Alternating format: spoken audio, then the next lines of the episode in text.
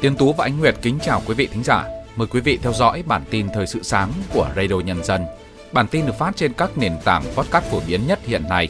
Bản tin sáng nay thứ năm ngày 29 tháng 2 sẽ có những nội dung chính sau đây. Bộ Công an sẽ đưa Trung tâm Dữ liệu Quốc gia tại Hòa Lạc vào hoạt động trong cuối năm 2025. Nguồn nước ngọt tại đồng bằng sông Cửu Long sẽ khan hiếm trong tháng 3 và tháng 4. Hà Nội còn chậm khắc phục các tồn tại trong phòng cháy chữa cháy. Nhiều nước phương Tây dự định mở cửa lại đại sứ quán ở Triều Tiên. Sau đây là nội dung chi tiết. Bộ Công an vừa công bố dự thảo hồ sơ đề nghị xây dựng luật dữ liệu. Một trong các chính sách được đề xuất là quy định về Trung tâm Dữ liệu Quốc gia. Bộ này cho biết, hiện nay một số bộ ngành chưa có đủ hạ tầng để triển khai các hệ thống công nghệ thông tin cốt lõi phục vụ cho các công tác nghiệp vụ. Nhiều cơ sở dữ liệu được thu thập, lưu trữ trùng lặp, trồng chéo, chưa được chuẩn hóa, thống nhất về tiêu chuẩn, danh mục nên không có khả năng kế thừa, khó khăn khi kết nối, chia sẻ, khai thác dùng chung. Vì vậy, cơ quan này đang xây dựng Trung tâm Dữ liệu Quốc gia số 1 tại khu công nghệ cao Hòa Lạc, Hà Nội, dự kiến hoàn thiện và đi vào sử dụng từ cuối năm 2025. Liên quan đến vụ việc học viên đang cai nghiện ma túy có dấu hiệu cố ý gây thương tích và bỏ trốn tại cơ sở cai nghiện ma túy tỉnh Sóc Trăng, Bộ Lao động Thương binh và Xã hội đã có báo cáo gửi Phó Thủ tướng Chính phủ Trần Lưu Quang. Về nguyên nhân người cai nghiện trốn, Bộ Lao động Thương binh và Xã hội cho biết, qua nắm tình hình, bước đầu xác định một số nguyên nhân chủ quan và khách quan. Về nguyên nhân chủ quan, do quá trình sinh hoạt chung, một số học viên xảy ra mâu thuẫn cá nhân. Lợi dụng tình hình đó, một số học viên quá khích, manh động, lôi kéo các học viên khác gây hỗn loạn, chống đối lực lượng bảo vệ cơ sở, lực lượng thi hành công vụ và bỏ trốn khỏi cơ sở cai nghiện.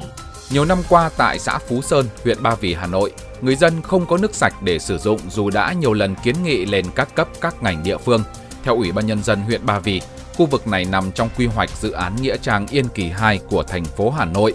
Dự án này được phê duyệt quy hoạch chi tiết dự án từ năm 2011, dự kiến hoàn thành năm 2019, nhưng đến nay vẫn nằm yên bất động, ảnh hưởng nhiều đến đời sống nhân dân. Liên quan đến vấn đề xử lý nước tại thủ đô, Bí thư Thành ủy Hà Nội Đinh Tiến Dũng vừa yêu cầu trong năm nay, các đơn vị liên quan phải đưa vào vận hành nhà máy xử lý nước thải Yên Xá. Đây là một trong những dự án quy mô lớn nhất và mang tính cấp bách của Hà Nội về xử lý nước thải, giảm ô nhiễm môi trường.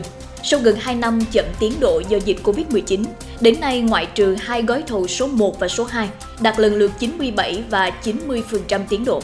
Còn lại hai gói thầu số 3 và số 4 mới chỉ đạt lần lượt là 10 và 16% khối lượng công việc. Tại các tỉnh đồng bằng sông Cửu Long, Bộ Nông nghiệp và Phát triển Nông thôn cho biết, đến nay có thể khẳng định mức độ xâm nhập mặn sát với thông tin đã được dự báo. Cụ thể, chiều sâu xâm nhập mặn lớn nhất với danh 4 gam trên 1 lít trong tháng 3 tại các cửa sông Cửu Long, phạm vi ảnh hưởng từ 45 đến 55 km, sông Hàm Luông từ 62 đến 65 km, sông Cổ Chiên, sông Hậu từ 55 đến 60 km. Trên sông Vàm Cỏ, phạm vi ảnh hưởng từ 80 đến 95 km. Như vậy, nguồn nước ngọt của các vùng cửa sông trong tháng 3 và tháng 4 có khả năng sẽ khan hiếm kéo dài. Các địa phương cần tăng cường tích trữ nước ngọt tối đa và sử dụng tiết kiệm. Mặc dù Ủy ban nhân dân thành phố Hà Nội đã có nhiều chỉ đạo trong việc khắc phục các tồn tại về phòng cháy chữa cháy trên địa bàn, nhưng đến nay, theo đánh giá, tiến độ thực hiện của các đơn vị vẫn còn chậm, chưa bảo đảm mục tiêu, lộ trình đề ra. Thống kê cho thấy trên địa bàn thành phố Hà Nội có 2.980 cơ sở không bảo đảm yêu cầu về phòng cháy chữa cháy. Trong đó có trên 1.700 chung cư, nhà tập thể cũ, 338 văn phòng, trụ sở làm việc. Đến nay có trên 2.900 cơ sở đã cam kết lộ trình thực hiện khắc phục các nội dung không bảo đảm yêu cầu về phòng cháy chữa cháy. Tuy nhiên, tính đến hết năm 2013, mới có 66 trên tổng số 2.980 cơ sở hoàn thành việc khắc phục các tồn tại về phòng cháy chữa cháy. Chiều qua, Cơ quan Cảnh sát điều tra Công an tỉnh Quảng Ninh cho biết, liên quan đến vụ việc hơn 60 công nhân bị ngộ độc tại khu công nghiệp Đông Mai, phường Đông Mai, thị xã Quảng Yên, Nguyên nhân được xác định là máy nén khí bị hỏng dẫn đến nhiệt tại động cơ máy nén khí lên cao, chất khí trong dầu động cơ kết hợp với khí tại bình chứa khí gây ngộ độc cho công nhân. Khám nghiệm hiện trường, ghi nhận 61 công nhân bị nạn và có 35 trường hợp phải đi cấp cứu tại Bệnh viện Việt Nam Thụy Điển, Uông Bí. Công ty xảy ra sự cố là công ty Vegabon sản xuất bóng cao su.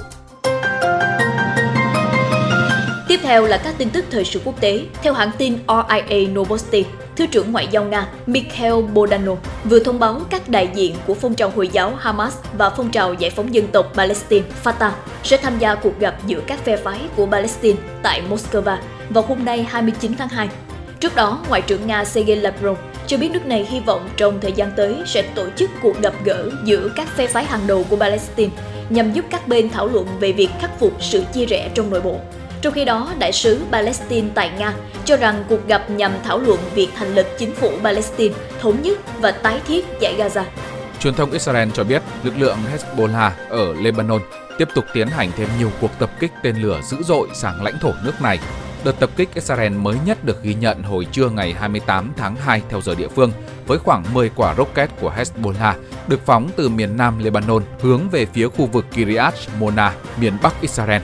Đây đã là ngày thứ ba liên tiếp Hezbollah tiến hành tập kích tên lửa quy mô lớn vào Israel. Trước đó trong ngày 26 tháng 2, Hezbollah bắn hơn 60 quả tên lửa vào một căn cứ quân sự của Israel tại khu vực cao nguyên Golan. Một ngày sau, Hezbollah mở cuộc tấn công với khoảng 20 quả tên lửa nhằm vào một căn cứ quân sự khác của Israel ở khu vực Tây Galilee, phía bắc Israel.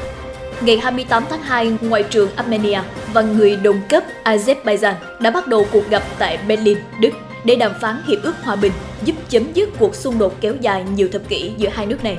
Cuộc gặp đã được lên kế hoạch theo sự nhất trí ba bên mà Thủ tướng Armenia và Tổng thống Azerbaijan cùng Thủ tướng Đức Olaf Scholz làm trung gian, đạt được ở Munich, Đức hồi đầu tháng này.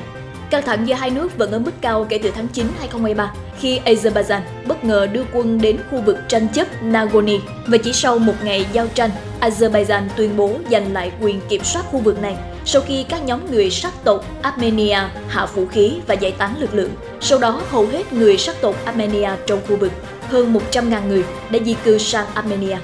Ngày 28 tháng 2, người phát ngôn Bộ Ngoại giao Đức cho biết phái đoàn Đức đã đến thủ đô Bình Nhưỡng của Triều Tiên lần đầu tiên kể từ khi đại sứ quán nước này phải đóng cửa trong thời kỳ đại dịch Covid-19. Hiện phái đoàn thuộc Bộ Ngoại giao Liên bang Đức sẽ ở lại Bình Nhưỡng trong vài ngày để kiểm tra kỹ thuật, văn phòng và địa điểm của đại sứ quán. Tuy nhiên đến nay vẫn chưa có quyết định chính thức về việc mở cửa trở lại đại sứ quán vốn đóng cửa từ tháng 3 năm 2020 này. Cùng với Đức, một số nước châu Âu khác cũng đang chuẩn bị cho sự trở lại theo kế hoạch. Số liệu từ cơ quan phụ trách vấn đề tị nạn của Liên minh châu Âu công bố ngày hôm qua 28 tháng 2 cho biết, số đơn vị xin tị nạn ở Liên minh châu Âu đã tăng 18% lên hơn 1,1 triệu người trong năm 2023, mức cao nhất kể từ cuộc khủng hoảng di cư 2015-2016. Theo dữ liệu vừa được công bố, Syria, Afghanistan vẫn thuộc nhóm các nước có số người nộp đơn xin tị nạn tại EU lớn nhất.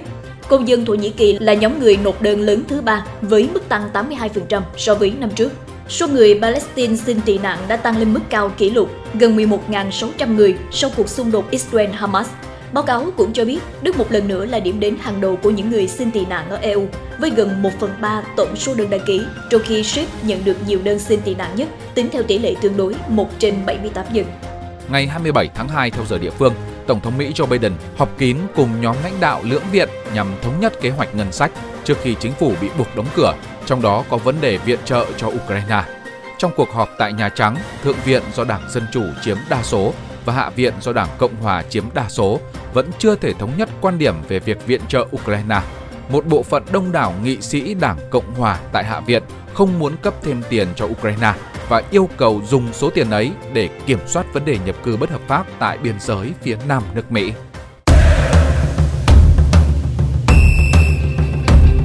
Tiếp theo là các tin tức thể thao sáng. Theo Liverpool Echo, Bayern Munich xác nhận Andy Robertson của Liverpool là người thay thế hoàn hảo nhất cho Alfonso Davies. Cầu thủ đã quyết gia nhập Real Madrid vào mùa hè 2014 khi hợp đồng của anh với Hùng Xám chỉ còn một năm. Trên trang chủ, Crystal Palace thông báo đã ký hợp đồng mới với tiền vệ Doucouré tới mùa hè 2029. Tuyển thủ Mali gia nhập sân Sehut Park cách đây 2 năm và trở thành trụ cột khó thay thế.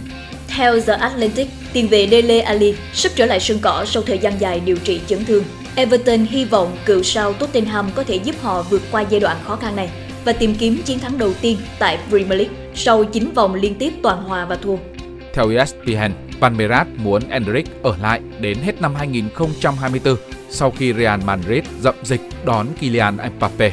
đội bóng Brazil lo ngại tiền đạo 17 tuổi sẽ không có cơ hội thi đấu ở Los Blancos khi có sự xuất hiện của đội trưởng đội tuyển Pháp.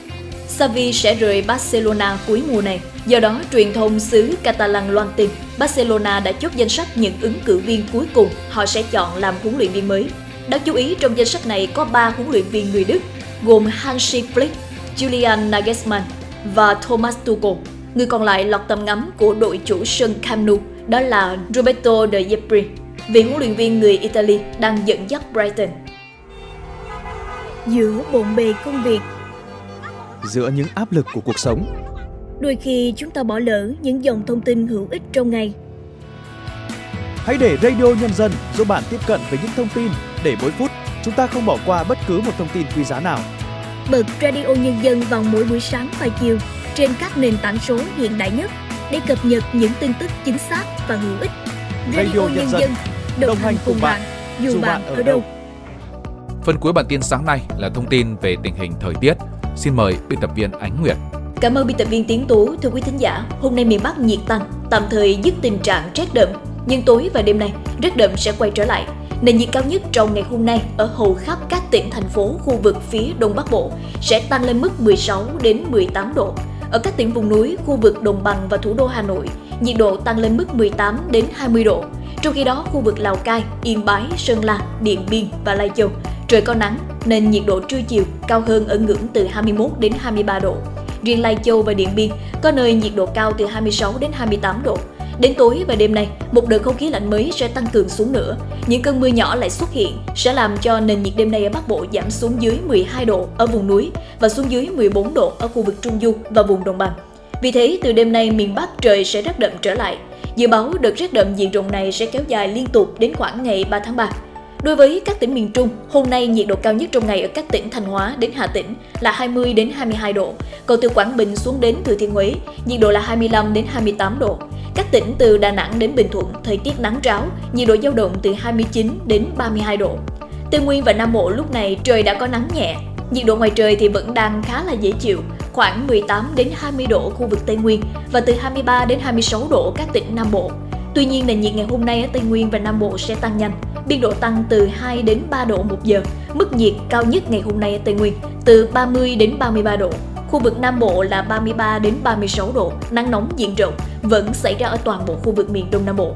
Những thông tin thời tiết vừa rồi đã kết thúc bản tin thời sự sáng của Radio Nhân dân. Kính chào tạm biệt và hẹn gặp lại trong các bản tin tiếp theo.